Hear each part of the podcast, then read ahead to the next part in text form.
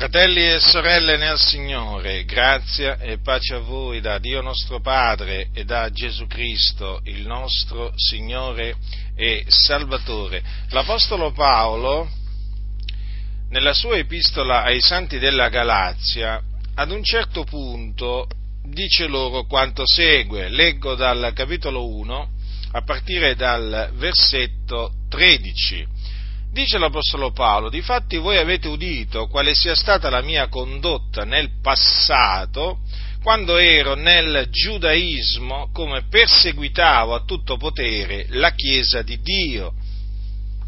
E la devastavo. E mi segnalavo nel giudaismo più di molti della mia età fra i miei connazionali, essendo estremamente zelante delle tradizioni dei miei padri. Ora, l'Apostolo Paolo parla o accenna al suo passato nel giudaismo. Ero nel giudaismo. Ora, l'Apostolo Paolo era ebreo, un ebreo di nascita, aveva sì la cittadinanza romana, ma comunque era sempre ebreo di nascita ed era anche un fariseo. Lui apparteneva alla setta dei farisei che era una delle sette del giudaismo di allora, quindi del giudaismo antico. E precisamente, come eh, ci ha tenuto a sottolineare lo stesso Paolo davanti al re Agrippa, era eh, quella dei farisei la setta, eh, la più rigida setta del giudaismo, perché il giudaismo è la religione dei giudei o degli ebrei. Infatti dice al capitolo 26 degli Atti, eh, Luca riferisce testimo- il discorso che fece l'Apostolo Paolo davanti a Re Agrippa eh, e a un certo punto Paolo dice, eh, dice quanto segue, quale sia, eh, quale sia, stato il mio modo di vivere dalla mia giovinezza fin dal principio, trascorso in mezzo alla mia nazione, in Gerusalemme, tutti i giudei lo sanno perché mi hanno conosciuto fin da allora e sanno, seppur vogliono renderne testimonianza, che secondo la più rigida setta della nostra religione sono vissuto fariseo. Quindi eh, la setta dei farisei faceva parte della, eh, della religione giudaica, e, eh, ed era la setta più rigida, la setta più rigida, era la setta che si atteneva alle tradizioni dei padri, perché voi dovete sapere che eh, il giudaismo eh, si fonda eh, sul, eh, sulle scritture, sì, sulle scritture che abbiamo pure noi, peraltro, che sono ispirate da Dio, le scritture praticamente che vanno dalla Genesi al, eh, dal libro della Genesi al libro di Malachia, fanno parte della Bibbia ebraica, o meglio, costituiscono la Bibbia ebraica perché la Bibbia ebraica naturalmente non ha i libri eh, altrettanto ispirati che vanno da Matteo all'Apocalisse. Ora, il giudaismo naturalmente ha le scritture, noi le chiamiamo quelle dell'antico patto, ma ha anche una tradizione, una tradizione che loro chiamano una tradizione orale che peraltro è stata messa per iscritta.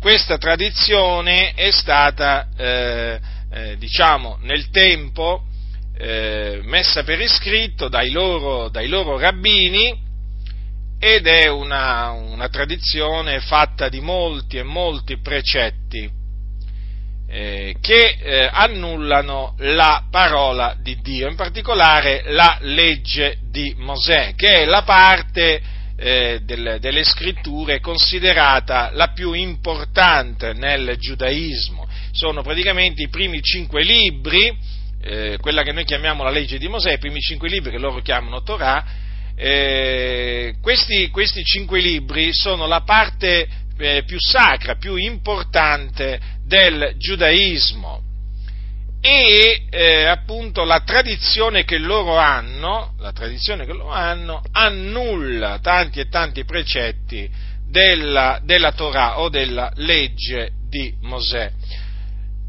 Paolo da Tarso era estremamente zelante di queste tradizioni.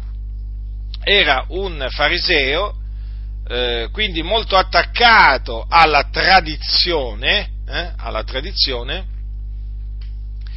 eh, e alla tradizione ebraica e in questo suo eh, zelo, estremo zelo, eh, aveva veramente un grande zelo per la tradizione, lui perseguitava, perseguitava i santi, perseguitava i santi, perché lui odiava il nome di Gesù e aveva pensato di fare molte cose contro il nome di Gesù il Nazareno. Lo dice sempre davanti a Re Agrippa, quando dice, quanto a me avevo sì pensato anch'io di dover fare molte cose contro il nome di Gesù il Nazareno. Quindi che cosa apprendiamo? Che il giudaismo è contro il nome di Gesù o meglio contro Gesù Cristo. Infatti notate, notate che eh, Paolo dice che quando era nel giudaismo aveva pensato di dover fare molte cose contro il nome di Gesù il Nazareno. Dunque la religione ebraica è contro Gesù, il figlio di Dio. E i giudei, naturalmente, attenendosi alla loro religione, che appunto si chiama giudaismo, viene anche chiamata ebraismo, comunque, alcuni preferiscono giudaismo, altri ebraismo, comunque sia, è la religione ebraica, naturalmente i giudei sono contro il nome di Gesù, il Nazareno. E badate bene, ancora oggi coloro che sono estremamente zelanti nella tradizione dei padri, come lo era Saulo, pensano di dover fare molte cose anche loro contro il nome di Gesù, il Nazareno. E quindi parlano contro Gesù, scrivono contro Gesù, pensano contro Gesù. Naturalmente la loro mente è piena di pensieri contro Gesù essi rifiutano di riconoscere in Gesù il Messia. Naturalmente eh, come, eh, come Saulo prima di eh, essere salvato. Allora chi è Gesù per eh, coloro che sono nel giudaismo? Beh, Gesù è un impostore Gesù è uno dei tanti falsi messia eh, che si sono succeduti nella storia ebraica. Quindi sì, aveva detto di essere il Messia, però mentì praticamente. Siccome che nella storia eh, dei giudei ci sono stati diversi eh, che sono apparsi presentandosi, diversi giudei naturalmente, che sono apparsi eh, proclamando, eh, proclamandosi Messia, ecco che, e naturalmente non lo erano, ecco che Gesù sta, eh, viene annoverato anche lui tra i falsi Messia, quindi era un impostore. E a proposito, eh, voglio ricordare che ci sono le Toledot Yeu, che sono le storie di Gesù, che sono degli scritti oltraggiatori nei confronti di Gesù il Nazareno, che circolano molto nell'ambiente degli ebrei ortodossi, e, mm, in mezzo ai quali ai bambini, sin dal, diciamo, dalla fanciullezza, gli vengono insegnate queste storie eh, di Gesù, sarebbe meglio dire storie contro Gesù, per appunto eh, denigrare eh, Gesù il Nazareno agli occhi dei giudei sin dalla loro fanciullezza. Naturalmente noi sappiamo che eh, i giudei sono stati indurati da Dio, sono stati accecati, questo naturalmente fa parte del piano di Dio, purtuttavia dobbiamo naturalmente affrontarlo il giudaismo Quindi è evidente che mm, noi, eh, diciamo, abbiamo un antigiudaismo. Non possiamo non averlo, non possiamo eh, fare finta di niente, in altre parole, davanti a ciò che eh, di falso i giudei ancora oggi dicono e fanno contro Gesù il Nazareno. Quindi mom- noi siamo chiamati a difendere Gesù il Nazareno, o meglio quello che la scrittura dice su Gesù il Nazareno. E il nostro antigiudaismo quindi consiste, tra le altre cose, nel dimostrare che Gesù il Nazareno è il Messia o il Cristo di Dio. Quindi il nostro, il nostro antigiudaismo non si manifesta eh, incitando, eh, incitando, i cristiani eh, a fare del male ai giudei o agli ebrei nella maniera più assoluta, anzi noi cerchiamo il loro bene perché il nostro desiderio e la nostra preghiera a Dio per loro è che siano salvati. Quindi nessun incitamento ness- ad alcuna forma di male contro gli ebrei. Questo lo dico naturalmente perché nel momento in cui pronunzio il termine antigiudaismo chiaramente qualcuno potrebbe pensare subito a un incitamento all'odio verso, verso, gli ebrei o un incitamento a fare del male agli ebrei, no, lungi da noi, anzi, noi condanniamo la violenza che viene, eh, che viene compiuta contro, eh, contro, gli esseri, contro gli esseri umani, a prescindere che essi siano giudei o gentili. E ci guardiamo bene dall'incitare eh, la Chiesa a, a odiare eh, sia giudei che gentili. In, in, in, merito, in, merito, agli ebrei voglio dire questo perché?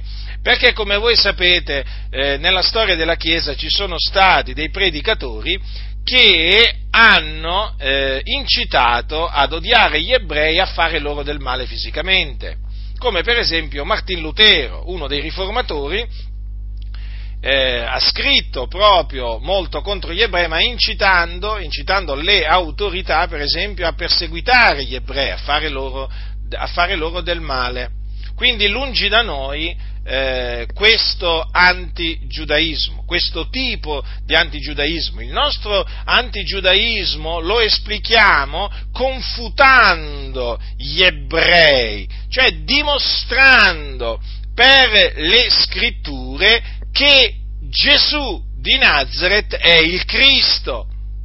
Naturalmente non solo eh, dimostrando che Gesù è il Cristo, ma anche dimostrando che l'uomo viene giustificato soltanto mediante la fede nel Signore Gesù Cristo. In questa mia predicazione voglio dimostrare appunto tramite gli oracoli che Dio rivelò agli ebrei che Gesù di Nazareth è il Cristo e non un impostore, non un falso eh, Messia, ma il Messia, del quale parlarono ab antico i profeti da parte di Dio per lo Spirito Santo, per lo Spirito Santo. Dunque, fratelli del Signore, è bene che conosciate queste cose, perché? Perché oggi si sta diffondendo in mezzo, in mezzo alla Chiesa, eh, con il pretesto di studiare eh, l'ebraicità di Gesù, o comunque sia eh, l'ebraicità dei, eh, dei, primi nostri eh, fratelli in Cristo, perché voi sapete che i nostri primi fratelli in Cristo furono ebrei gli apostoli erano ebrei, Paolo, il nostro caro fratello Paolo, era ebreo, ma naturalmente eh, si, possono, si, può menzionare la chiesa in Gerusalemme e così via, eh, la chiesa in Giudea. La, la, la chiesa primitiva era una chiesa formata esclusivamente da ebrei di nascita che avevano creduto nell'Evangelo di Cristo Gesù. Poi a seguire sono venuti i gentili, Dio ha aggiunto anche i gentili, ha fatto entrare anche i gentili nel suo popolo. Ma oggi purtroppo si, sta, eh, si stanno diffondendo delle idee false eh, sugli ebrei eh, e questo sta avvenendo in mezzo alla Chiesa. Praticamente gli ebrei vengono fatti passare come se fossero dei nostri fratelli come se fossero anche loro pa- membri del, eh, del popolo di Dio. Quindi come se anche loro fossero figliuoli di Dio. No, fratelli, gli ebrei che non credono che Gesù è il Cristo non sono dei nostri, non sono nostri fratelli, non sono nostri fratelli, perché non sono figlioli di Dio, in quanto non hanno la fede nel Signore Gesù Cristo e quindi viene promosso eh, diciamo, un dialogo interreligioso anche con, anche con gli ebrei. Quindi la Chiesa viene spinta ad allearsi o collaborare con gli ebrei per fini umanitari, in azioni sociali e così via. Allora è chiaro che eh, dinanzi a quello che dice la Sacra Scrittura sugli ebrei disubbidienti, gli ebrei disubbidienti vanno considerati increduli come tutti gli increduli. Eh? Quindi è eh, diciamo, eh, proibito, ci è proibito di metterci con gli ebrei disubbidienti perché sono degli increduli e quindi non sono nostri fratelli.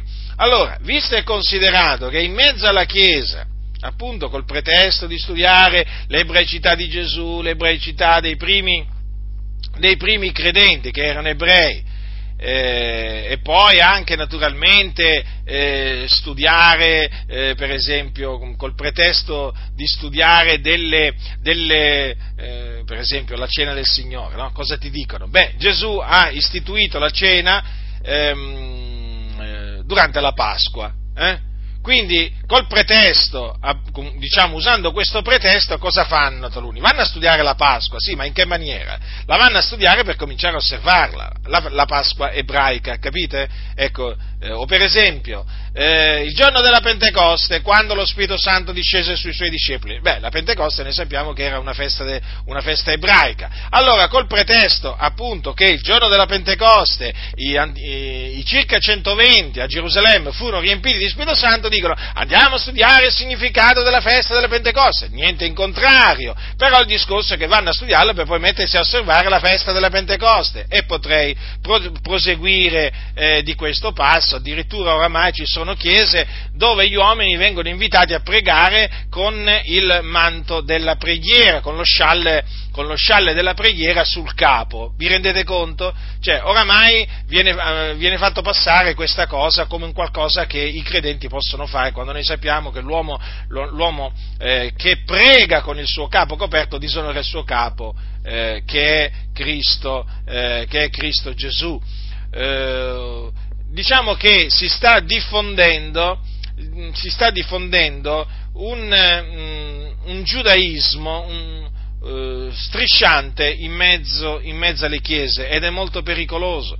Le chiese praticamente eh, sono, mm, diciamo, eh, stanno, eh, stanno subendo un processo di giudaizzazione, fratelli e signori, e questo tramite naturalmente la potente massoneria ebraica del Bnait Brit, eh, che naturalmente si è insinuata anche nell'ambiente protestante, ha i suoi infiltrati e eh, tramite i suoi infiltrati, che sono naturalmente ebrei, perché della Bnait Brit possono entrare a far parte solamente ebrei, è una massoneria potente della quale possono entrare a far parte solo gli ebrei, chiaramente eh, essendo molto potente economicamente, finanziariamente, a livello politico, è riuscita a penetrare nelle chiese evangeliche e a, eh, diciamo, sponsorizzare delle associazioni pro-Israele, che peraltro organizzano anche viaggi in Israele, e tramite questo, eh, tramite il pretesto appunto di studiare eh, o di conoscere meglio le, le, le, origini ebraiche, eh, di, eh, le origini ebraiche le, l'identità ebraica di Gesù, perché Gesù comunque era ebreo, o con il pretesto, per esempio, sapete fratelli, Gesù ha detto la salvazione viene dai giudei, dagli ebrei, no? certo l'ha detto, lo sappiamo che Gesù era un ebreo, lo sappiamo benissimo, Gesù non era un greco, eh? Gesù era un ebreo però appunto usando questi stratagemmi che cosa fanno? portano le chiese a ebraicizzarsi, a giudaizzarsi, capite? E oramai tanti ebrei sono considerati fratelli, figlioli di Dio, anche se non credono in Gesù, perché tanti molto dicono, vabbè, loro hanno la Torah, hanno, hanno la legge, si possono salvare attraverso la legge. Un grave, un grave inganno questo qua, eh? Questo è un inganno, è un inganno satanico. Allora, considerando, fratelli del Signore, che ci troviamo in un periodo storico in cui oramai nelle chiese si sono infiltrati, eh, si sono infiltrati eh, ebrei, ebrei, ebrei, che fingono anche eh, di essersi convertiti al Signore, hm? i falsi fratelli, ve li ricordate i falsi fratelli? Eh?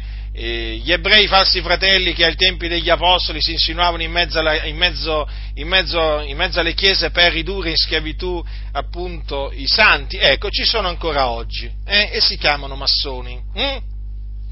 Si chiamano massoni, massoni ebrei, ecco, si infiltrano in mezzo, in mezzo alle chiese, si fingono cristiani, si fingono cristiani, ma non lo sono nella realtà. E il loro scopo è di ridurre in schiavitù i santi facendoli diventare schiavi di precetti umani che voltano le spalle alle verità eh, e di farli sviare, sviare, dalla fede o anche apostatare dalla fede, facendogli eh, rigettare Gesù come il Messia, ma, presenta, ma ah, diciamo, incitandoli ad accettare Gesù semplicemente come un profeta, come un rabbi, ma niente, niente di più.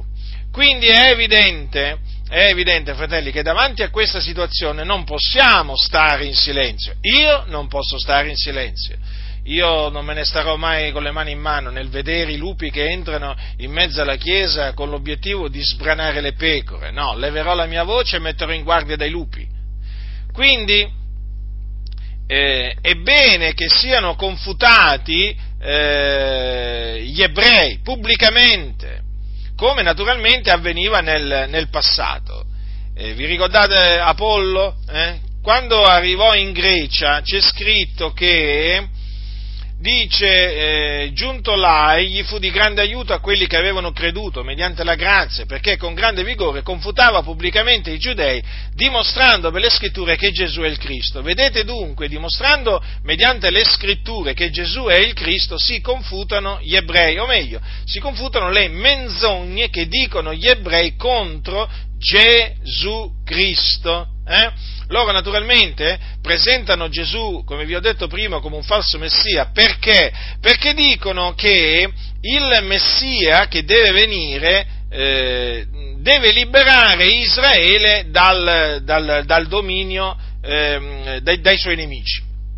Allora, siccome che quando è venuto Gesù, Gesù non ha liberato eh, il popolo di Israele dal, eh, dal gioco romano, perché voi sapete che in quel tempo Israele era sotto il dominio dell'impero romano, allora Gesù non può essere il Messia e quindi deve essere per forza un falso Messia. Capite? Quindi loro si aspettavano un liber- un, uno che li, li, diciamo, eh, loro dicono praticamente che siccome che Gesù non li ha liberati dal gioco dei loro nemici, e allora non può essere il, eh, il Messia. Ma appunto adesso vi dimostrerò che eh, Gesù eh, è il Cristo perché è, col, è, proprio colui del quale Dio aveva parlato tramite i suoi profeti, che doveva venire nel mondo, doveva venire nel mondo per salvare i peccatori. Da che cosa? Dai peccati e certamente non per salvare Israele dai suoi nemici fatti di carne e ossa, in quel tempo appunto erano considerati i romani. Allora partiamo, partiamo dal, libro, dal, libro, di Isaia, quindi chiaramente citerò eh, scritture, scritture, che anche gli ebrei hanno, quindi eh, scritture dell'antico patto, e appunto vi dimostrerò che si sono adempiute in Gesù di Nazareth. Allora il Messia doveva essere, doveva essere concepito eh, e partorito da una, eh, da una, vergine. Infatti il profeta eh, Isaia aveva detto, questo lo troviamo nel capitolo 7, quanto segue Dice così, perciò il Signore stesso vi darà un segno, ecco la giovane concepirà, partorirà un figliolo e gli porrà nome Emanuele. Emanuele significa Dio eh, con noi. E questo è quello che è avvenuto in Gesù. Infatti, eh, una vergine, una giovane vergine di nome eh, Maria, rimase incinta per virtù dello Spirito Santo. Sì, rimase incinta per virtù dello Spirito Santo. Quindi ciò che in lei fu generato eh, fu dallo, dallo, Spirito Santo. E, ed ella, eh, quando appunto si compie il tempo di partorire, diede alla luce appunto un figliuolo che era il figlio di Dio, al quale fu posto nome Gesù. Dunque, mentre questa giovane di nome Maria eh, era fidanzata ad un uomo della casa di Giuseppe, eh, chiama, eh, della casa di Davide, che si chiamava Giuseppe, eh, fu visitata da Dio e rimase incinta per virtù dello Spirito Santo. E quindi appunto eh, si compì in questa maniera quello che il Signore aveva predetto tramite il profeta Isaia. Quindi, ecco, la Vergine sarà incinta, queste parole saranno prese da Matteo eh, per appunto confermare che il concepimento eh, virginale eh, di eh, Gesù eh, era stato predetto da Dio eh, tramite Isaia. Ecco, la Vergine eh, sarà incinta e porterà un figliolo al quale sarà posto nome Emanuele, che interpretato vuol dire il Dio con noi. Dunque, quel eh, bambino eh, chiamato Emanuele non era altro che Gesù. Infatti, infatti quando fu partorito eh, da, ehm, da Maria, gli fu posto nome Gesù, che significa Yahweh salva.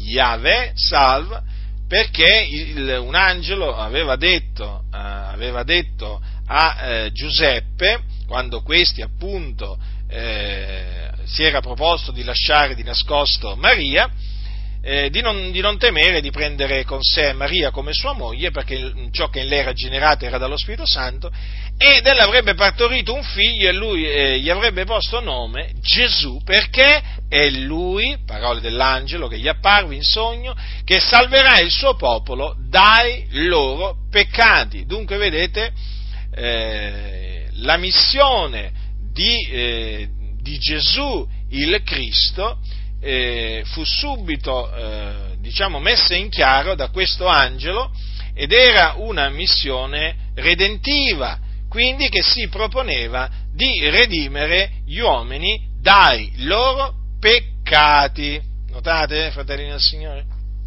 Dunque, queste parole di Isaia si sono adempiute in Gesù come si sono adempiute in Gesù anche le parole di Michea, del profeta Michea, un altro dei profeti eh, tramite cui Dio parlò, eh, che eh, aveva predetto eh, il luogo dove il Cristo sarebbe nato. E questo luogo eh, si chiamava Betlemme, Betlemme, Betlemme in Giudea. Eh?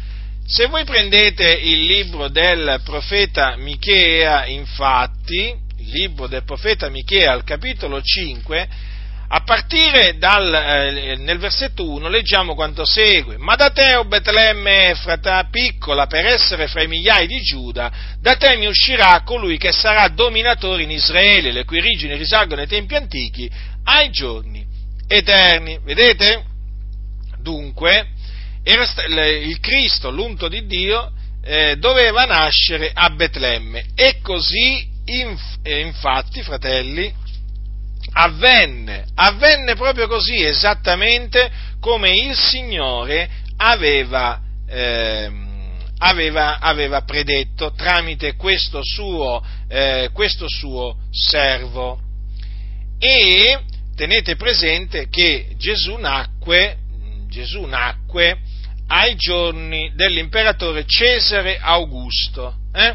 Il Signore fece sì che, naturalmente dopo che eh, Giuseppe prese in moglie eh, Maria, fece sì che loro andassero, si recassero a Betlemme, questo a motivo di un, eh, di un censimento, eh, di un decreto che riguardava un censimento che doveva essere fatto per tutto l'impero. Questo, questo decreto appunto uscì da parte di Cesare Augusto. Eh. Quindi eh, loro andarono a, ehm, eh, a, Betle- a Betlemme, a Betlemme eh, che è praticamente la città di Davide. Eh? Perché questo?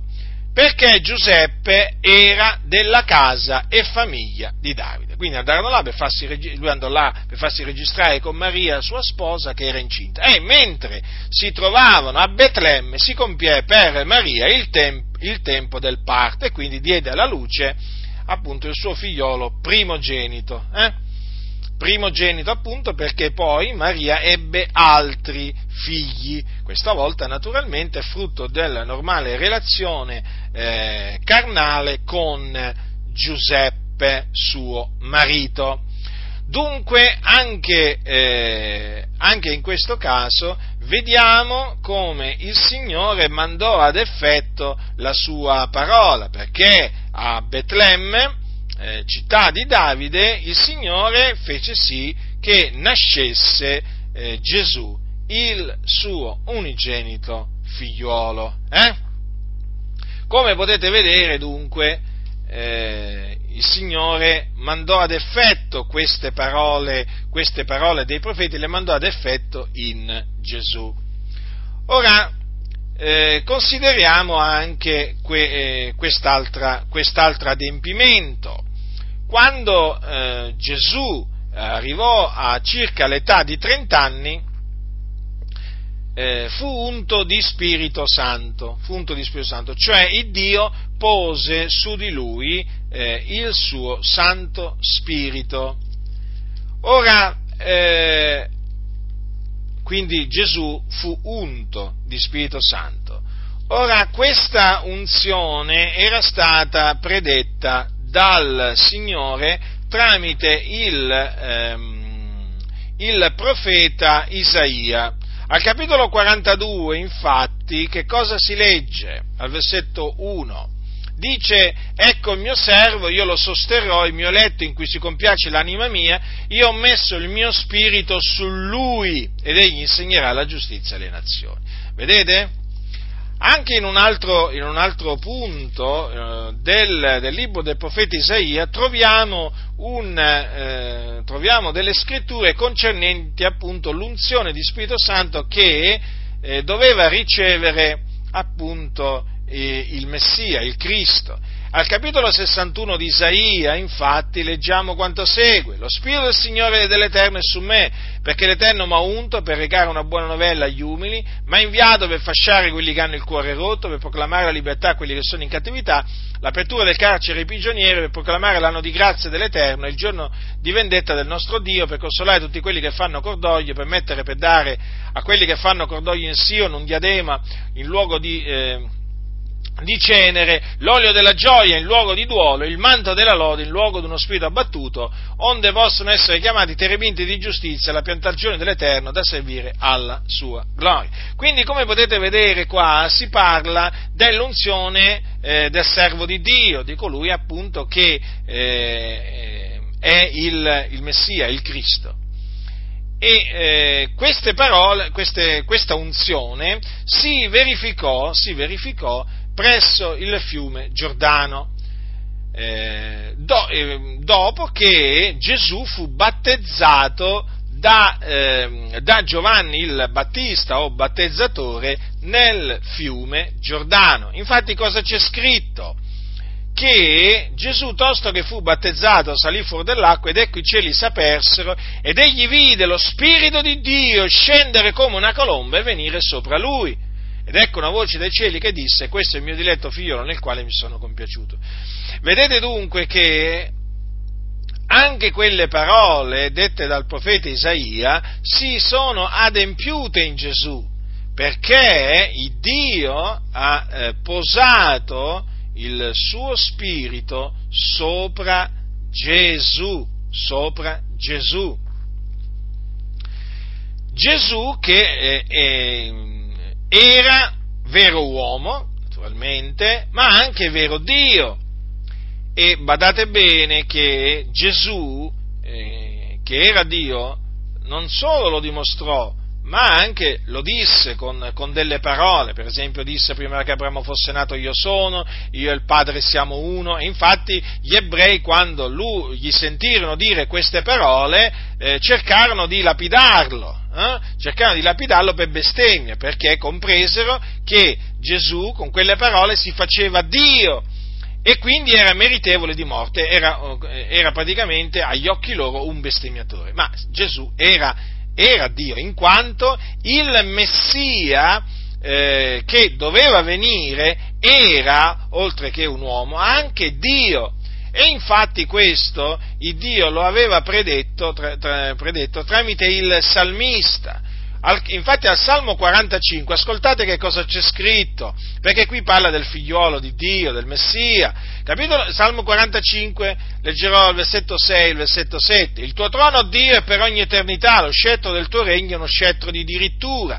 Tu ami la giustizia e odi l'empietà, perciò il Dio, l'Iddio tuo, ti ha unto d'olio di letizia, a preferenza dei tuoi colleghi. Notate come appunto qui il Messia viene chiamato Dio. Infatti dice, perciò Dio, l'Iddio tuo ti ha unto d'olio di letizia a preferenza dei tuoi colleghi. Infatti Gesù, il figliolo di Dio, nei giorni della sua carne, chiamava il Dio il Padre mio, il Padre mio o l'Iddio mio. Vedete dunque? Gesù Cristo quindi era Dio, difatti egli era la parola che nel principio era con Dio ed era Dio e tramite la quale ogni cosa è stata fatta e senza di lei nessuna delle cose fatte è stata fatta. E appunto la parola poi nella pienezza dei tempi è stata fatta carne, quindi ha assunto la nostra natura umana. Quindi vedete che anche la divinità del Messia era stata preannunziata da, eh, da, Dio, ma gli ebrei naturalmente indurati da Dio non riconobbero in eh, Gesù eh, il Cristo e quindi non riconobbero in lui Dio. Capite? Questo naturalmente è importante, molto importante, per, ehm, eh, perché naturalmente la divinità del Messia è di fondamentale importanza, fratelli del Signore. Non esiste, cioè non esiste un cristianesimo con un, eh, con, un, eh, con un, Cristo che non è Dio. Sapete perché vi dico questo?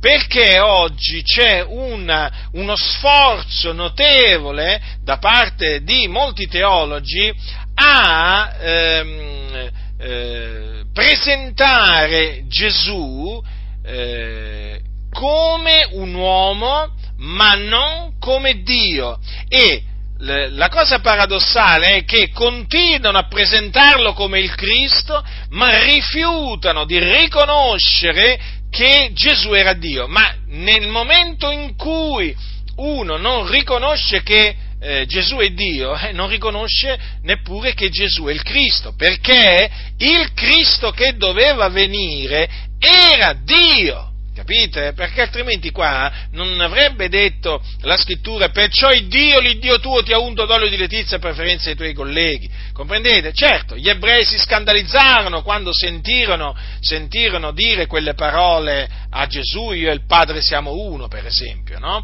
Lo, appunto, lo accusarono di bestemmia, ma era la verità. Gesù era Dio, è Dio e sarà sempre Dio, eh? Naturalmente. Dio benedetto in eterno e per questo noi lo adoriamo, come peraltro lo hanno adorato eh, i, suoi, i suoi discepoli. Dunque vedete che era stato anche predetto che Gesù, eh, cioè che il Messia, sarebbe stato eh, Dio. Ora, eh, quando Gesù, dopo che Gesù fu unto di Spirito Santo, cominciò ad andare in giro attorno, eh, predicando, predicando che cosa? La buona novella, ma infatti, infatti, voi sapete che proprio questo era stato predetto dal Signore tramite Isaia, vi ricordate? Per recare una buona novella agli umili, eh? Ecco, infatti Gesù predicò l'Evangelo del Regno, che è appunto la buona novella della pace, capite? E il Signore non solamente eh, predicò, ma anche sanò ogni malattia ed ogni infermità fra il popolo. Il Signore fece, fece miracoli, eh, fece guarigioni, ma anche questo era stato predetto dal, eh, dal, Signore tramite il profeta Isaia. Infatti nel libro del profeta Isaia, al capitolo 5, in merito alla venuta del Cristo di Dio, era stato detto, allora, capitolo 35 di Isaia, s'apriranno gli occhi dei ciechi, saranno sturati gli orecchi dei sordi, allora lo zoppo salterà come un cervo e la lingua del muto canterà di gioia. Ora, ditemi voi, non si sono forse adempiute anche queste parole in Gesù il Nazareno? Certo, perché lui diede la vista ai ciechi, eh? sturò gli orecchi dei sordi, fece saltare gli zoppi, fece parlare i muti. Così è scritto. Infatti, nel leggere la storia di Gesù di Nazareth, troviamo veramente tanti suoi, eh, tanti, suoi, tanti miracoli, tante, tante guarigioni. Vedete, fratelli del Signore? Quindi come le parole dei profeti si sono adempiute in Gesù di Nazareth. Gesù predicava l'Evangelo, predicava l'Evangelo alle, alle turbe, ma anche ehm, eh, parlava alle turbe in parabole, in parabole. Oh. Ora, eh, che il Messia avrebbe eh, parlato in parabole era stato predetto. Era stato predetto, fratelli del Signore, pure questo era stato predetto. Vedete quante cose che il Signore, eh, che il Signore, fratelli, aveva fatto eh, conoscere in merito al Messia. Dice eh, Ascolta, popolo mio, Salmo 78, il mio insegnamento, porgete gli orecchi alle parole della mia bocca, io aprirò la mia bocca per proferire parabole, esporrò i misteri dei tempi antichi. E non è forse questo che, eh, diciamo, si è adempiuto in Gesù il Nazareno? Il Nazareno perché fu allevato a Nazareth, quindi nacque a Betlemme, ricordatevi, ma fu allevato a Nazareth, ecco perché era chiamato il Nazareno, in quanto appunto era stato allevato a Nazareth una città della Galilea. Allora io aprirò la mia bocca per proferire parabole, esporrò i misteri dei tempi antichi. E infatti queste parole sono adempiute. Gesù parlava alle turbe in parabole e in privato spiegava ogni cosa ai suoi discepoli.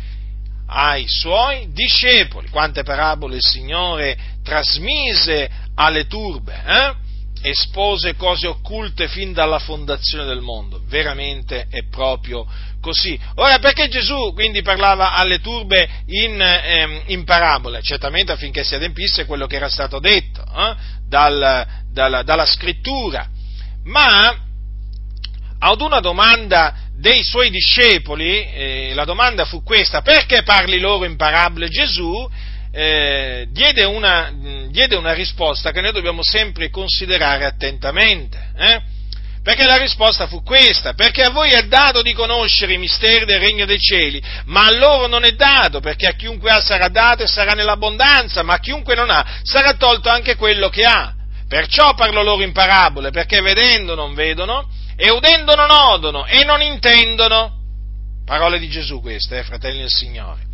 Ma badate bene al proseguio, eh? E s'adempie in loro la profezia di Isaia che dice, udrete con i vostri orecchi e non intenderete, guarderete con i vostri occhi e non vedrete, perché il cuore di questo popolo si è fatto insensibile, sono venuti duri, duri d'orecchi ed hanno chiuso gli occhi, che talora non vengono con gli occhi e non odano con gli orecchi e non intendono col cuore, non si convertono e io non li guarisca. Quindi il Signore parlò loro in parabole affinché non si convertissero. Quindi qualcuno potrebbe dire, ma come? Allora non potevano credere? No, non potevano credere, proprio per questa ragione detta da Isaia. Questo discorso è molto importante per capire la ragione per cui molti ebrei, la maggior parte degli ebrei, non credette che Gesù era il Messia e guardate che la stessa ragione per la quale ancora oggi la maggior parte degli ebrei non credono che Gesù di Nazareth è il Messia, perché non possono credere, per, sempre per la ragione detta da Isaia. Giovanni lo cita in questa maniera al capitolo 12 di Giovanni, del, dello, della storia di Gesù di Nazareth da lui scritta, quando dice queste cose, ascoltate, perché citerà le, le, parole, di, le parole di Isaia. Eh? Allora, sebbene avesse fatto tanti miracoli in loro presenza, pure non credevano in lui affinché si adempisse la parola detta dal profeta Isaia. Signore, chi ha creduto a quello che ci è stato predicato e a chi è stato rivelato il braccio del Signore? Perciò non potevano credere, per la ragione detta ancora da Isaia. Egli ha ciecato gli occhi loro e indurato i loro cuori, affinché non vengano con gli occhi e non intendano col cuore e non si convertono e io non li sani. Vedete dunque la ragione per cui tutti quegli ebrei non poterono credere? Eh? Perché Dio aveva accecato gli occhi loro e indurato i loro cuori. Ma perché? Per eh, diciamo, affinché si adempissero le parole del profeta Isaia. Dunque collegate questo naturalmente al fatto del, dell'uso delle parabole. Eh? Naturalmente Gesù usò le parabole, chiaramente, perché così era stato detto e così naturalmente doveva adempiersi, ma l'obiettivo del, eh, del parlare alle turbe in parabole era quello eh, di impedire alle, per, a, a, quelli che Dio non aveva ordinato a vita eterna, eh, di impedire loro che si convertissero. Ecco perché non potevano credere, nonostante vedessero Gesù fare tanti miracoli, pure non credevano in lui. Ma perché? Perché non potevano credere affinché si adempisse, affinché, perché si dovevano adempiere appunto quelle, eh, quelle, parole del profeta Isaia. Signore, chi ha creduto a quello che ci è stato predicato? A chi è stato rivelato il braccio del Signore? Allora, chi sono coloro che crederanno nella predicazione? Chi sono coloro a, a, ai quali sarà rivelato il braccio del Signore? Quelli che il Signore ha ordinato a vita eterna. Ecco perché questi non potevano credere, perché non erano stati ordinati a vita eterna. Eh? Quindi, eh, non potevano credere perché Dio aveva accecato gli occhi loro e indurato i loro cuori, eh, come aveva detto tramite il profeta Isaia. Sono tutte cose, fratelli del Signore, collegate tra di loro, collegate. Eh? C'è un collegamento meraviglioso eh, tra tutti questi aspetti. E certo, non può essere altrimenti, perché? Perché tutte queste scritture procedono da Dio, da Dio, fratelli del Signore. Dunque, eh, Gesù dunque parlò alle turbe in parabole in, eh, per questa ragione e poi in privato spiegava ogni cosa ai suoi, ai suoi discepoli. Eh, naturalmente eh, Gesù, essendo la luce del mondo, fu odiato dalle tenebre, hm? mondo di tenebre. Fu odiato eh, senza ragione, fu odiato senza ragione, fratelli e signori. Riflettiamoci, Gesù fece del male a qualcuno? Fece del male a qualcuno il Signore nostro? Non fece del male a nessuno, fece soltanto del bene, eppure il suo bene fu contraccambiato con l'odio, con l'odio, fratelli del Signore, ma un odio senza ragione. Ma questo perché si dovevano adempiere le scritture. Anche questo qualcuno dirà. Sì, anche questo nel Salmo 69 nel Salmo 69, Davide disse per lo Spirito, quelli che mi odiano senza cagione sono più numerosi dei capelli del mio capo. Pensate un po' voi, quanti erano quelli che odiavano Gesù senza ragione, erano più numerosi dei capelli del suo capo. Fratelli nel Signore, quanto odio che si è attirato Gesù, eh? Ma tutto questo perché si doveva adempiere appunto eh, la scrittura. Vedete quante, eh, quante, predizioni Dio aveva fatto eh, concernenti il Messia o il Cristo. Notate? E come si sono eh, adempiute alla lettera, eh, alla lettera, proprio, proprio pienamente in, eh, in Gesù. Infatti Gesù poi dirà eh, dirà nella notte in cui fu tradito, dirà ai suoi discepoli queste parole.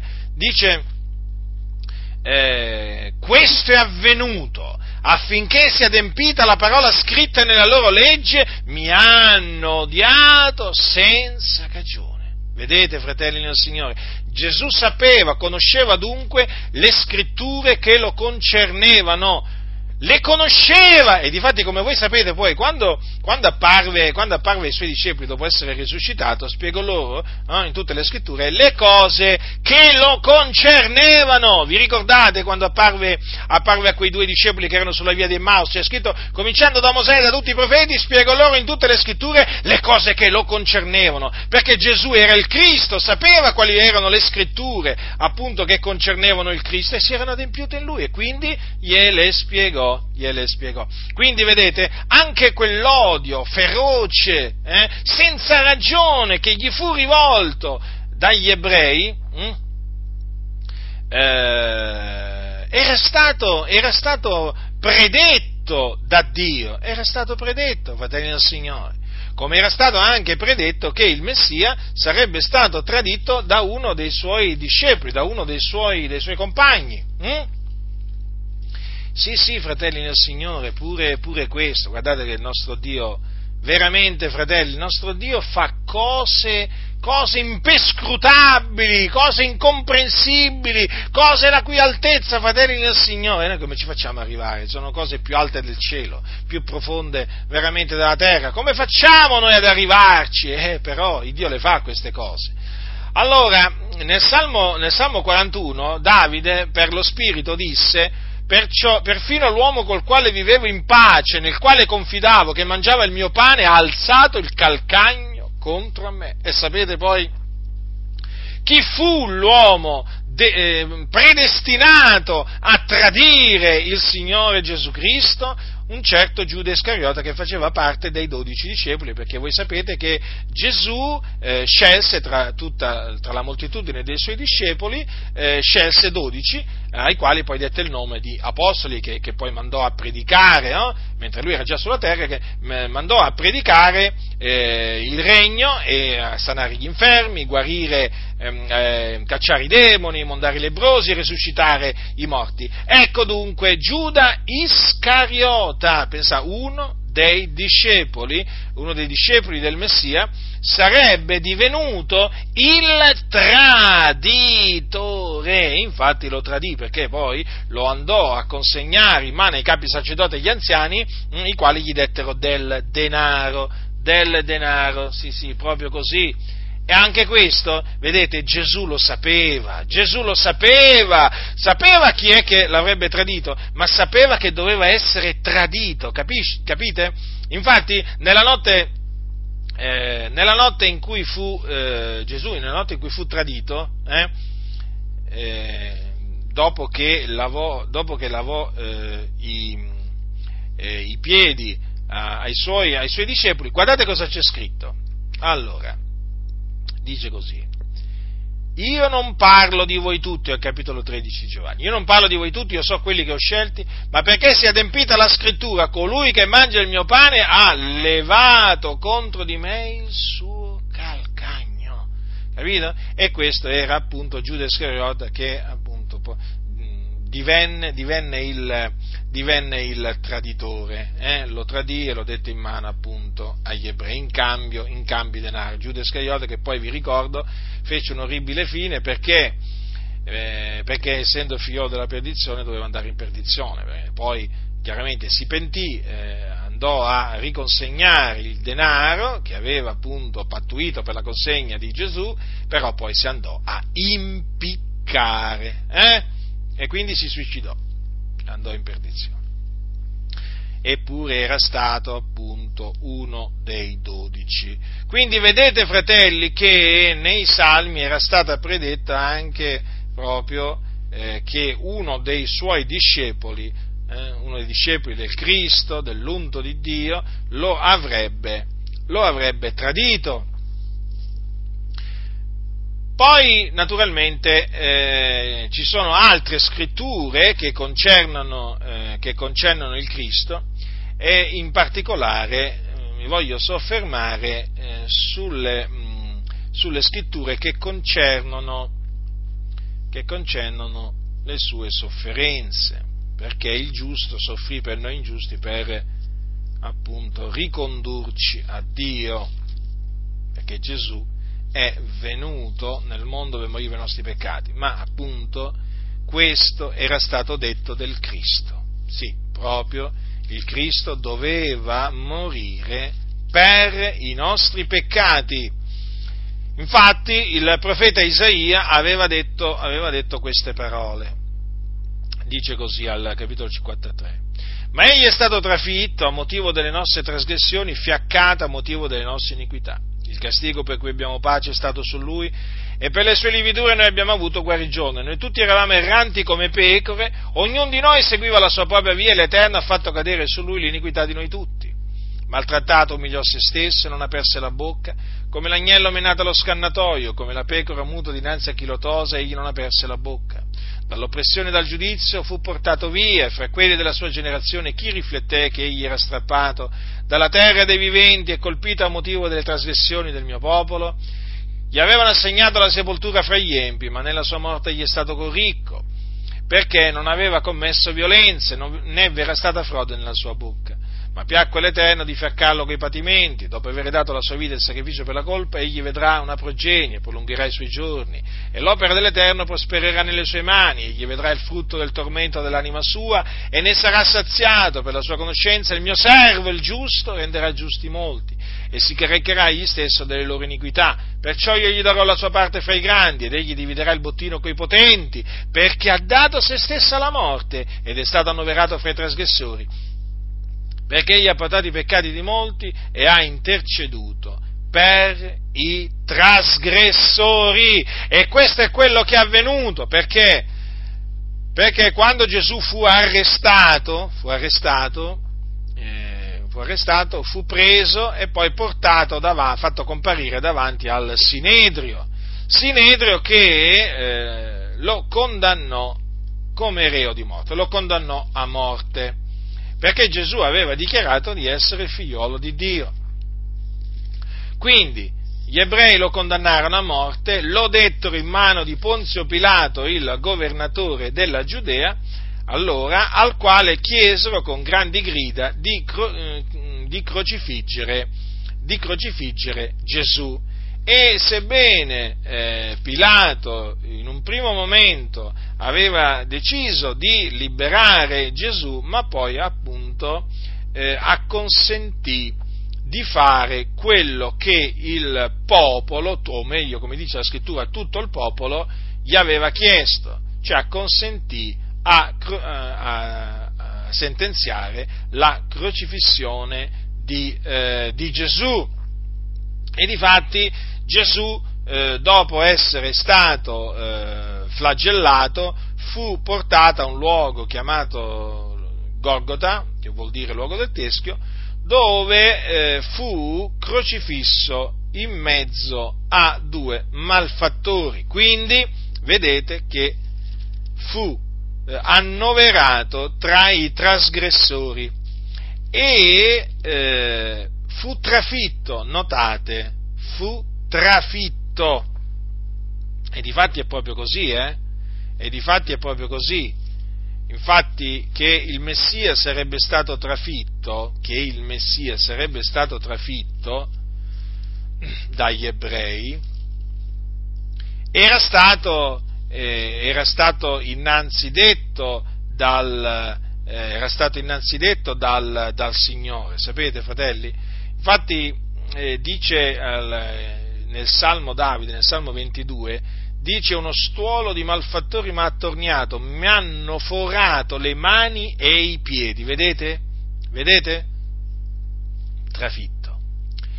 Non solo eh, che sarebbero stati gli ebrei a eh, trafiggere il Messia, lo aveva eh, predetto il profeta Zaccaria. Zaccaria Infatti, voi leggete, eh, leggete proprio questo al eh, capitolo eh, 12 di Zaccaria, versetto 10, dice spanderò sulla casa di Davide e sugli abitanti di Gerusalemme lo spirito di grazia e di supplicazione ed essi riguarderanno a me, a colui che essi hanno trafitto. Notate? Mm? E ne faranno cordoglio come si fa cordoglio per un figliolo unico, lo piangeranno amaramente come si piange amaramente un primogenito. Vedete che si parla della casa di Davide, degli abitanti di Gerusalemme, lo vedete quindi dei giudei. Eh? Quindi il Messia sarebbe stato trafitto eh, a motivo eh, delle nostre trasgressioni, fiaccato a motivo delle nostre iniquità, e Dio, naturalmente, aveva decretato di eh, usarsi eh, affinché ciò eh, avvenisse, aveva deciso di usarsi degli ebrei, eh, degli ebrei, che furono coloro che eh, uccisero il Signore Gesù Cristo, come disse, come disse, l'Apostolo, come disse l'Apostolo, l'Apostolo Pietro a degli ebrei, quando gli disse l'Iddio d'Abramo, di Isacco e di Giacobbe, l'Iddio dei nostri padri, ha glorificato il suo servitore Gesù che voi metteste in mano di Pilato e rinnegaste dinanzi a lui mentre egli aveva giudicato di doverlo liberare. Ma voi rinnegaste il santo ed il giusto e chiedeste che vi fosse concesso un omicida e uccideste il principe della vita che Dio ha risuscitato dai morti. Vedete? Qui Pietro dice chiaramente degli ebrei voi, dice, eh, uccideste il principe della vita, ma lo dirà anche davanti a eh, capi sacerdoti, agli anziani, quando gli dirà, quando appunto gli fu chiesto a lui e a Giovanni, in, nel nome di chi avevano fatto quella guarigione, vi ricordate? Il, il, il, lo zoppo fin dalla nascita alla porta del Tempio di Tabella. Hm? E, e Pietro, nel rispondere, Pietro ripieno dello Spirito Santo, disse queste parole dice allora, ciò è stato fatto nel nome di Gesù Cristo il Nazareno che voi avete crocifisso e che Dio ha risuscitato dai morti. Vedete dunque come quello che Dio aveva predetto tramite appunto i suoi servitori eh, secoli prima, poi si è adempiuto in Gesù il Nazareno, il Nazareno, perché gli ebrei lo hanno trafitto, lo hanno crocifisso, lo hanno ucciso, per, usandosi naturalmente per, per mano di iniqui, eh, lo hanno ucciso appendendolo al legno. Queste sono sempre parole hm, di Pietro eh, che rivolse agli ebrei radunati eh, il giorno della Pentecoste, allorché vi fu quest'uomo, vi fu dato nelle mani per il determinato consiglio e per la prescenza di Dio, voi, per mano di iniqui, inchiodandolo sulla croce, lo uccideste, ma Dio lo risuscitò. Quindi, come potete vedere, anche in questo caso vediamo che eh, queste parole si sono, eh, quelle parole appunto che vi ho prima citato del profeta Isaia, si sono adempiute in Gesù. Ora, eh, come avete potuto vedere, Isaia eh, predisse che la morte di Gesù sarebbe stata una morte espiatoria, perché, vedete, si parla eh, in più punti di, mh, mm, di, di, un fatto, di, un fatto, molto importante, che Gesù, che il Messia si, si sarebbe eh, caricato dei peccati di molti. Vedete cosa c'è scritto? Eh? Si, chiara, si, caricherà egli stesso delle loro iniquità e gli ha portato i peccati di molti. Poi l'Eterno ha fatto cadere su lui l'iniquità di tutti. Eh, è, tra, è, stato trafitto a motivo delle nostre trasgressioni, fiaccato a motivo delle nostre iniquità. Vedete che in una maniera o nell'altra il Signore, in svariate maniere, predisse che la morte eh, che il Messia sarebbe eh, stato ucciso innanzitutto, trafitto, non semplicemente ucciso, ma trafitto, eh? perché si può, essere, si può, essere, uccisi senza essere trafitti, ma il Messia doveva essere appunto eh, ucciso per crocifissione, tramite la crocifissione, perché doveva essere trafitto. Quindi i romani usavano appunto questo metodo per uccidere i, eh, i criminali, eh? la crocifissione. E eh, quindi in questa circostanza il Signore, tramite il profeta Isaia, aveva predetto che sì sarebbe stato ucciso, ma trafitto. Ma trafitto per quale ragione? A motivo delle nostre trasgressioni, fiaccate a motivo delle nostre iniquità. Quindi eh, il Messia si sarebbe caricato dei nostri peccati nel suo corpo, su, sul legno. Mm? Eh, avrebbe proprio portato i nostri peccati. Perché? Perché lui era il giusto, il santo, colui che non aveva conosciuto peccato. Lui era l'agnello di Dio senza macchia né difetto, ben preordinato prima della fondazione del mondo, ad essere offerti in sacrificio, in sacrificio per le nostre colpe o a cagione delle nostre colpe. Infatti il profeta Isaia aveva detto do, piacque all'Eterno di fiaccarlo coi patimenti dopo aver dato la sua vita in sacrificio per la colpa. Vedete? Parla appunto vi, della sua vita che il Messia avrebbe eh, diciamo, offerto in sacrificio per le nostre colpe. Difatti questo è quello che è avvenuto. Infatti Gesù, Gesù è morto per i nostri peccati. Lui che non conobbe peccato, eh, era nato senza peccato e non conobbe peccato perché quantunque fu tentato in ogni cosa come noi, però non peccò mai, ecco che lui si caricò dei nostri peccati e li portò nel suo corpo là sul legno per farne l'espiazione, perché così Dio aveva decretato che doveva essere compiuta l'espiazione dei nostri peccati. Quindi non più tramite eh, sangue di tori e di becchi, ma tramite il sangue prezioso dell'agnello di Dio, cioè del suo Cristo che a questo dunque era stato preordinato. Capite, fratelli del Signore? Ecco perché dunque eh, noi affermiamo che in Gesù si è adempiuto quello che aveva detto il profeta Isaia, è stato trafitto a motivo delle nostre trasgressioni, fiaccato a motivo delle nostre iniquità. Certo, quando Gesù morì in quel giorno, è chiaro che lui, essendo stato annoverato tra, tra, tra i trasgressori, tra i malfattori, appariva, appariva ai più come un malfattore, ma, lui, ma su quella croce non morì un malfattore, morì il giusto, il santo, e morì per i nostri peccati. Quindi quel sangue che lui, il suo sangue che sparse, lo sparse per la remissione dei nostri peccati. E queste cose erano state predette, predette da Dio in merito al suo Cristo. Mm? Dunque, eh, ma il Signore eh, non aveva solamente predetto eh, che il suo Cristo sarebbe stato trafitto eh, a motivo delle nostre trasgressioni e quindi fiaccato a motivo delle nostre iniquità, ma anche che sarebbe risuscitato, risuscitato dai morti. E infatti nel Salmo 16 Davide, avete notato quante volte compare Davide eh, nei salmi, Davide ha scritto tanti salmi, il dolce cantore di Israele che parlò veramente da parte di Dio, lo Spirito Santo parlò per, la, per bocca sua. Dice così nel Salmo 16 Signore, lo Spirito di Cristo aveva detto, perché lo Spirito di Cristo abita, dimorava nei profeti, eh?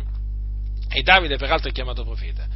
Dice così, lo Spirito di Cristo disse tramite Davide, dice, il mio cuore si rallegra e l'anima mia festeggia, anche la mia carne dimorerà al sicuro, poiché tu non, non, abbandonerai l'anima mia in potere della morte, cioè lo Sheol, eh, che poi Sheol è l'ebraico, eh, e mentre Hades è il greco, eh, indicano tutti e due lo stesso luogo, eh, praticamente il soggiorno dei morti tu non abbandonerai l'anima mia in potere della morte, né permetterai che il tuo santo vegga alla fossa o la corruzione. Infatti, infatti eh, Gesù, queste sono parole che concernevano il Cristo, eh, perché Davide, da queste, queste, parole di Davide, lui le pronunziò perché antivide, no?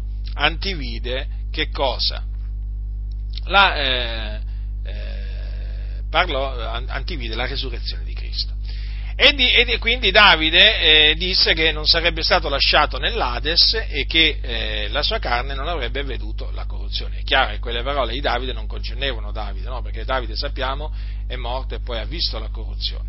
Quindi queste parole concernevano il Cristo di Dio e si sono adempiute in Gesù, perché Dio lo ha risuscitato dai morti non facendogli vedere la corruzione. Egli il terzo giorno risuscitò dai morti e apparve ai suoi discepoli. Gli apparve, sì, con quello stesso corpo con il quale eh, diciamo, era morto sulla croce, egli apparve loro. Infatti poté mostrare loro i segni dei chiodi nelle mani e nei piedi.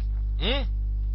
Eh sì, fratelli del Signore, in Gesù si è adempiuta pure questa, eh, questa, parola profetica concernente la sua resurrezione. Infatti la sua resurrezione è avvenuta secondo le scritture e apparve, apparve ai suoi discepoli. Si fece vedere, si fece vedere dagli apostoli che lui aveva scelto per 40 giorni, fratelli, per 40 giorni. Quindi vedete?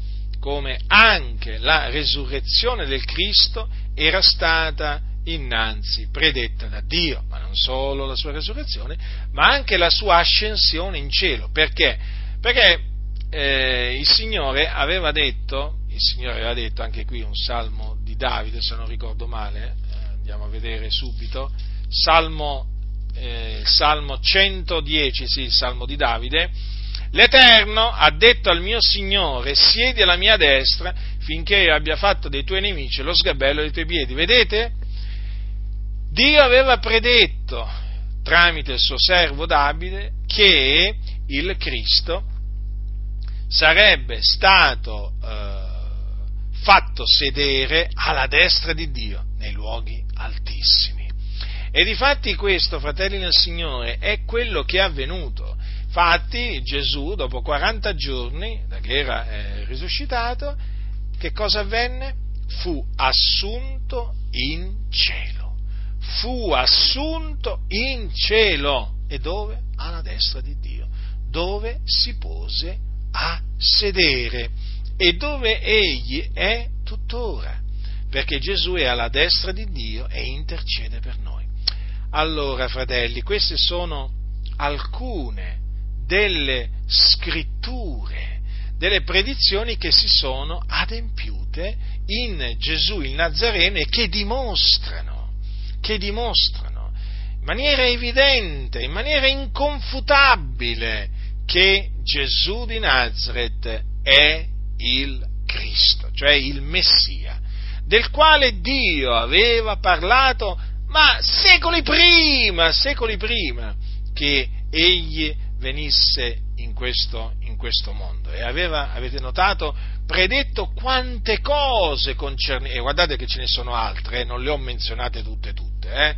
non le ho menzionate tutte tutte, sia ben chiaro questo, eh? però una buona parte le ho menzionate. Se ne potrebbero citare tante altre. Comunque, naturalmente, tutte queste predizioni hanno lo scopo, cioè eh, naturalmente il loro adempimento in Gesù hanno lo scopo di eh, dimostrare, eh, appunto mediante le scritture, come faceva Apollo, che Gesù è il Cristo.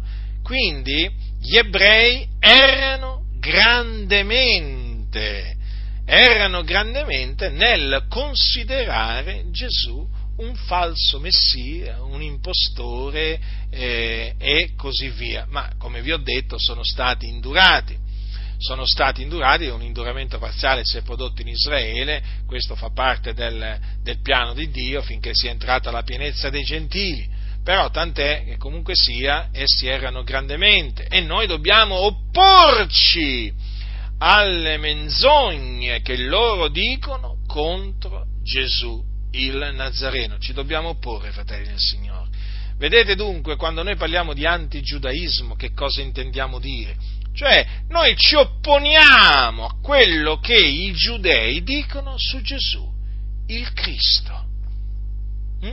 Loro dicono delle menzogne e noi le confutiamo le loro menzogne e dimostriamo, eh, dimostriamo pubblicamente che invece Gesù è veramente colui che disse di essere il Messia. Sì, qualcuno dirà, ma veramente lo disse? No, perché c'è anche questo, ci sono quelli che dicono, no, ma Gesù non risulta che abbia mai detto di essere il Messia. Non risulta! A voi non risulta, ma perché siete ignoranti, perché non investigate le scritture, a noi risulta, perché conosciamo le scritture per la grazia di Dio.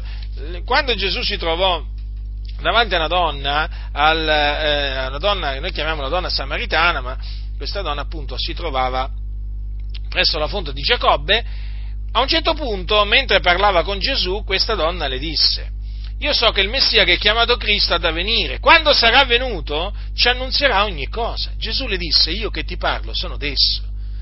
Vedete? Vedete? Gesù lo disse che era il Messia. Il fatto è che molti non gli credettero, però lui lo disse di essere il Messia.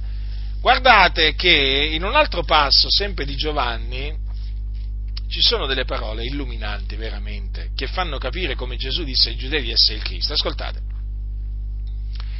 Al capitolo 10, al capitolo 10 di, eh, della storia di Gesù di Nazareth, come l'ha scritta Giovanni, come, l'ha, eh, diciamo, come ce l'ha trasmessa Giovanni, mh? Hm, sempre sospinto dallo, dallo, Spirito Santo, quindi da parte di Dio, eh? sì, perché è chiaro che Matteo, Marco, Luca e Giovanni presentano la storia, sempre la, la stessa storia, la, la storia di Gesù di Nazareth, certamente però sono diverse, ecco, è chiaro questo, no? Ma non ma questo non significa che si contraddicono o, ehm, eh, o, che, o che, appunto ci sono degli errori, no, è semplicemente che Dio ha ispirato ciascuno di loro a scrivere quello che lui ha voluto che scrivessero, tutto qua. Molto semplice il discorso, eh? però naturalmente i savi, gli intelligenti intoppano, intoppano in queste apparenti contraddizioni che esistono eh? nei cosiddetti Vangeli, Vangeli eh, canonici. Hm? Ma Dio ha, ha, ha, voluto le cose fossero scritte in questa maniera, proprio per far intoppare i savi gli intelligenti, per nascondergli proprio le cose relative al regno di Dio. Allora, capitolo 10 di Giovanni, dal versetto 22. In quel tempo ebbe luogo in Gerusalemme la festa della dedicazione. Era d'inverno e Gesù passeggiava nel Tempio sotto il portico di Salomone. I giudei dunque gli si fecero attorno e gli dissero, fino a quando terrai sospeso l'animo nostro? Se tu sei il Cristo, diccelo apertamente. Gesù rispose loro, ve l'ho detto e non lo credete. Le opere che fo nel nome del Padre mio sono quelle che testimoniano di me, ma voi non credete perché non siete delle mie pecore. Le mie pecore ascoltano la mia voce io le conosco ed esse mi seguono e io do loro la vita eterna e non periranno mai, nessuno le rapirà dalla mia mano. Il Padre mio che me l'ha data è più grande di tutti e nessuno può rapirle di mano al Padre. Io e il Padre siamo uno. Allora, fratelli, notate come Gesù anche qui eh, Cosa dice? Cosa dice? Ve l'ho detto e non lo credete. Allora, l'aveva detto. Glielo aveva detto ai giudei che era il Cristo, ma loro non credevano. Non lo credevano. E perché? Eh, perché? Perché non erano delle pecore del Signore, perché non facevano parte del gregge del Signore, perché appunto non erano tra coloro che erano ordinati a vita eterna, perché per certo le pecore del Signore, che sono quelle che poi il Signore chiaramente ha ordinato a vita, a vita eterna, certamente ascoltano la voce del Signore e nel tempo da Lui stabilito credono. Credono che Gesù è il Cristo. Eh? E badate che questo credere che Gesù è il Cristo vale sia per le pecore del Signore che sono ebrei di nascita e sia quelli che sono gentili di nascita. Eh? Perché sia gli ebrei che i gentili devono credere per essere salvati che Gesù è il Cristo, non è che lo devono credere solamente gli ebrei, eh? nessuno mi inganni in alcuna maniera, lo devono credere anche i gentili, infatti noi abbiamo creduto e crediamo che Gesù di Nazareth è il Cristo, d'altronde come puoi essere salvato se non credi che Gesù è il Cristo? Come puoi diventare figliolo di Dio se non credi che Gesù è il Cristo? Come puoi? Non puoi, è impossibile, è impossibile perché praticamente quando tu credi che Gesù è il Cristo, tu credi nell'Evangelo, perché l'Evangelo è l'annuncio della morte espiatoria di Cristo Gesù, della sua resurrezione, avvenuta secondo le scritture, eh, capite? Buona novella che Gesù è il Cristo. Quindi, vedete, Gesù disse che era il Cristo, eh, però molti non credettero in lui, credettero solo a, a alcuni, eh? non temero piccolo gregge, che era un piccolo gregge, eh? è sempre stato un piccolo gregge, eh? anche dopo che Gesù è stato assunto in cielo è rimasto, è rimasto un piccolo gregge ancora oggi a distanza, a distanza veramente di duemila anni circa. Eh, il gregge del Signore è sempre un piccolo gregge, sapete perché? Sapete perché è un piccolo gregge? Sapete perché è un piccolo gregge, fratelli del Signore? Io lo so che molti so che molti di voi lo sanno, però siccome ci può essere qualcuno che non lo sa, eh, lo diciamo, ma lo diciamo anche per quelli che lo sanno già per ricordarlo, eh, per ricordarlo, perché Gesù ha detto che sono pochi eletti, molti sono chiamati, ma pochi eletti, pochi eletti, pochi quelli che trovano la via che mena alla vita, come ha detto sempre Gesù, Entrate per la porta stretta, perché larga è la porta e spaziosa la via che mena alla perdizione. Molti sono quelli che entrano per essa, stretta invece è la porta ed angusta la via che mena alla vita. Pochi sono quelli che la trovano. E chi sono questi pochi? Sono gli eletti. E noi per la grazia di Dio facciamo parte degli eletti, degli eletti, fratelli nel Signore. Quale grazia veramente che il Signore ci ha allargito, quale grazia ci ha allargito, di essere tra coloro che credono che Gesù di Nazareth è il Cristo. Quindi perseveriamo nella fede eh, nel Signore Gesù, crediamo fino alla fine che Lui è il Cristo, colui del quale parlarono ab antico i profeti da parte di Dio, che doveva essere trafitto a motivo delle nostre trasgressioni, fiaccato a motivo delle nostre iniquità e che doveva risuscitare, risuscitare dai morti, fratelli del Signore. Questo naturalmente è quello in cui noi abbiamo creduto, è, ciò in cui crediamo e ciò in cui noi ci proponiamo di continuare a credere fino alla fine, perché chi avrà perseverato fino alla fine sarà salvato. Il mio giusto vivrà per fede, dice il Signore, se si tira indietro l'anima mia non lo gradisce. Quindi, fratelli, perseverate nel credere che Gesù di Nazareth è il Cristo o il Messia. E eh, quando il Signore vi dà occasione, eh, non tiratevi indietro, parlate, dite, dite chiaramente eh, che Gesù è il Cristo, eh, a prescindere poi che abbiate davanti un ebreo o un gentile, dite questa, perché questa è la buona novella, la buona novella, che, eh, la buona novella è che Gesù è il Cristo. Noi sappiamo bene che eh, ebrei, molti ebrei, ve lo ripeto, non, non credono nella buona novella, perché si è prodotto un induramento parziale in Israele, però ribadisco, noi ci dobbiamo opporre a quello che gli ebrei nel mondo dicono contro Gesù, perché eh, naturalmente noi dobbiamo difendere la verità. Gesù è la verità? Sì che è la verità, quindi noi dobbiamo difendere la verità. E quindi come facevano, come facevano gli apostoli, nella stessa maniera, fratelli, dobbiamo difendere la verità che è in Cristo Gesù. Quindi non temete gli uomini, eh, siano essi ebrei o gentili, temete Dio, eh, temete Dio, rimanete attaccati alla parola della buona novella che Gesù è il Cristo. Per mezzo di questa parola siete stati salvati, siete salvati, per, questa, per mezzo di questa parola anche voi siete stati rigenerati, rigenerati. Considerate un po' voi quanto sia potente la parola della buona novella che Gesù è il Cristo. E quindi ecco il nostro antigiudaismo come si manifesta, hm? Dimostrando per le scritture che Gesù è il Cristo. Poi naturalmente, Dio volendo, eh, in altre circostanze eh, continuerò, continuerò diciamo, a eh, confutare eh, a confutare gli ebrei, eh? perché il nostro antigiudaismo naturalmente non è che si limita, che si limita a eh, dimostrare per le scritture che Gesù è il Cristo, ma naturalmente eh, il nostro giudaismo, il nostro antigiudaismo si manifesta anche nel dimostrare mediante le scritture, sempre mediante gli oracoli eh, che Dio ha rivelato agli ebrei, che l'uomo è eh, giustificato soltanto mediante la fede senza le opere della legge. Ma questo, Dio volendo, è un argomento che tratterò in futuro, se il Signore vorrà. Quindi, fratelli del Signore, ritenete questa, diciamo, questa mia parola di ammaestramento ed esortazione perché è di fondamentale importanza dimostrare agli ebrei o anche a quelli che non sono, che non sono ebrei mh, hm, che Gesù il Gesù in cui noi abbiamo creduto, eh, è il Cristo, fratelli, è il Cristo. Eh? E ricordatevi che il Cristo è Dio. Hm? Ricordatevi che il Cristo è il Salvatore del mondo. e che in nessun altro è la salvezza, eh? in nessun altro è la salvezza, perché non v'è sotto il cielo alcun altro nome che sia stato dato agli uomini per il quale noi abbiamo ad essere salvati.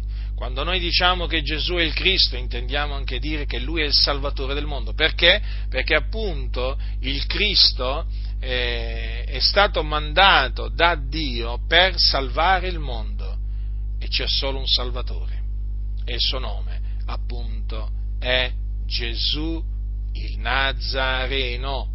La grazia del Signore nostro Gesù Cristo sia con tutti coloro che lo amano con purità incorrotta.